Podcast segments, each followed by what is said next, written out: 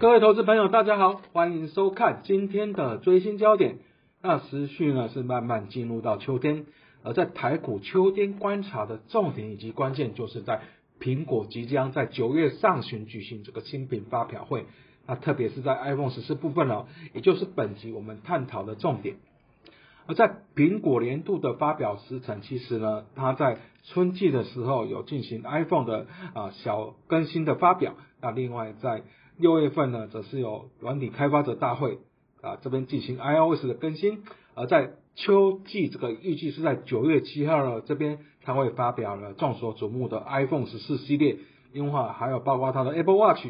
AirPods 及 iPad 等等也会发表。而在十到十一月之间，预计还有一场哈，这边是针对 iMac、MacBook 以及 M 系列的晶片发表，以及二零二二年的淘汰的产品哦，这边都是瞩目的焦点。那其中呢，iPhone 占苹果的营收占比是达到五成左右，所以 iPhone 的销售也会影响到在台股、平盖股它的业绩的好坏。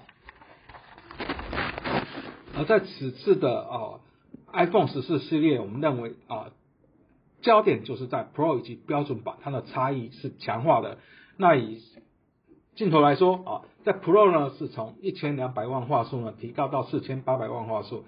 那在荧幕部分呢，它是取消了刘海，打为是改为是打孔式的荧幕。而在晶片部分呢，它是采用了台积电 A 十六的仿生晶片了，它性能呢在 CPU 部分提升了四十二 percent，而在 GPU 部分呢这边提升了三十五 percent。而在记忆体部分呢，它升级到六 GB 哦，那它是由规格是从 DDR 四提升到 DDR 五哦。而就 iPhone 的销量呢，其实我们知道，因为在啊通膨以及说啊包括联总会这边持续升息的影响，全球经济目前是陷入这个衰退的疑虑哦。那以 g a 呢在六月的预估了，今年全球的智慧型手机出货量将下滑五点八 percent。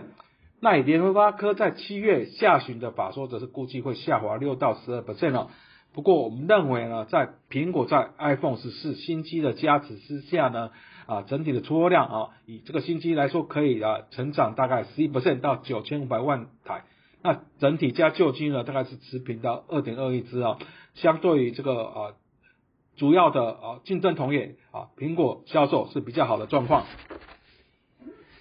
另外呢，我们也观察到，其实，在苹果的供应链部分，其实有一些慢慢啊移转的状况呢。其实从川普在二零一八年对中国发动了所谓的贸易战之后呢，其实在啊一些瓶盖的供应链啊组装厂商都有将产能慢慢移往到印度啊，或是在东南亚的部分。那以最新的这个二零二二年的 iPhone 十四来说呢，它的印度厂啊。以中国厂会同时出货，相对于去年呢，或是之前呢，都是印度厂会晚一季的状况。那这边也让这啊抢先啊布局在印度的或是东南亚的台商呢有更多的机会。而在瓶盖股呢，其实呢，我们统计呢，从二零一二年到二零二二年之间呢，这个瓶盖股十年来的表现呢，那包括啊像扬声器的美绿啊，或是在。晶片的台积电啊，或是说在铜箔基板的台光电啊，软板的臻鼎组装厂的鸿海等等，它在过去这个十年间的表现是优于啊，在啊整个不管是电子类股指数呢，或是说加权指数，那所以说呢，在如果在 iPhone 发表前呢，两个月到两个后两个月之间呢，其实瓶盖股是有蛮大几率啊，是可以打败大盘的。而这一页我们再把热门的平败股做个整理哦，这边啊列出来了，包括它的股息代号，包括啊它的平均的交易量在近六十日，还有它未平仓量。这边我想啊，投资人在选择相关的平开股操作的时候，这边可以作为留意的重点。而在啊瓶盖的这次的 iPhone，我们首推的还是在台积电的部分呢。其实，在台积电呢是是在二零一六年与苹果正式合作之后呢，啊，取得了独家的供应它的处理器啊，这个重要的角色哦。那今年推出了两款 Pro 版的新机，将搭载这个全新的 A 十六处理器，这边是以台积电的四纳米晶片生产。那以台积电来说呢，它其实呢在手机啊在营收比重呢大概是四成。那以啊以它接入了联报呢，苹果。啊，占比甚至达到二十六 percent 哦，所以在预期呢，苹果新机这个 iPhone 十四的上市，渴望推升了台积电的营收持续的成长。那以 EPS 来说，在去年呢是二十三元啊，今年在包括涨价效应呢，带动毛利率的明显以及获利的持续的上升哦。那到二零二四年，它的啊 EPS 有机会较二零二一年是呈现倍增的状况，那也是台湾的护国神山。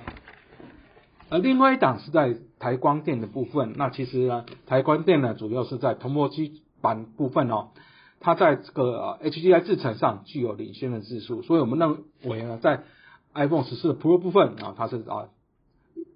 台光电就是主要的供应商了。那加上呢，它的相关的手机的呃手机的应用呢，在营收比重大概五成。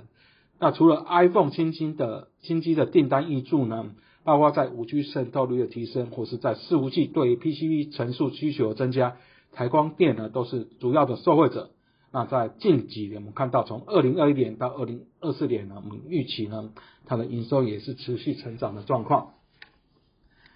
好，总结在我们在 iPhone 十四或是说苹果的新品发表会呢，那我们首先呢，在 iPhone 的啊九月七号这个新品发表会一起是登场哈，那我们聚焦在旗舰版，也是也就是 Pro 版部分，它在镜头啊、机体或是在处理器部分都有独家的升级。那也因应这个通膨还有原物料上涨，它的呃全系列产品都会调涨大概一百美元哦。这边呢有助于供应商的成本的转嫁。呃，在出货部分呢，虽然全球因为经济或是景气衰退的啊这个疑虑啊，这个出啊手机出货量啊预期是呈现比较明显的下滑。那不过呢，以 iPhone 十四系列，我们认为呢出货量可以成长十一 percent 啊，至九千五百万台。那整个呃苹果呢？整个今年出货量大概是二点二亿只与去年持平哦，它的市占率渴望了啊维持在第二名的宝座嘛啊，在股期行情部分呢，那我们认为那在苹果的 iPhone 销售，我们新机看销售是看佳的状况，那特别在 Pro 版的部分呢，那供链有机会是可以维持比较高的毛利哦，那我们啊推荐是在是在包括台积电期货部分以及在台光电的部分。那最后再推广我们的研究最前线哦，包括与分析师有约系列、原大旗新闻系列以及翠学院呢，都欢迎各位按赞、订阅以及分享。那以上是今天的最新焦点，我们下次见。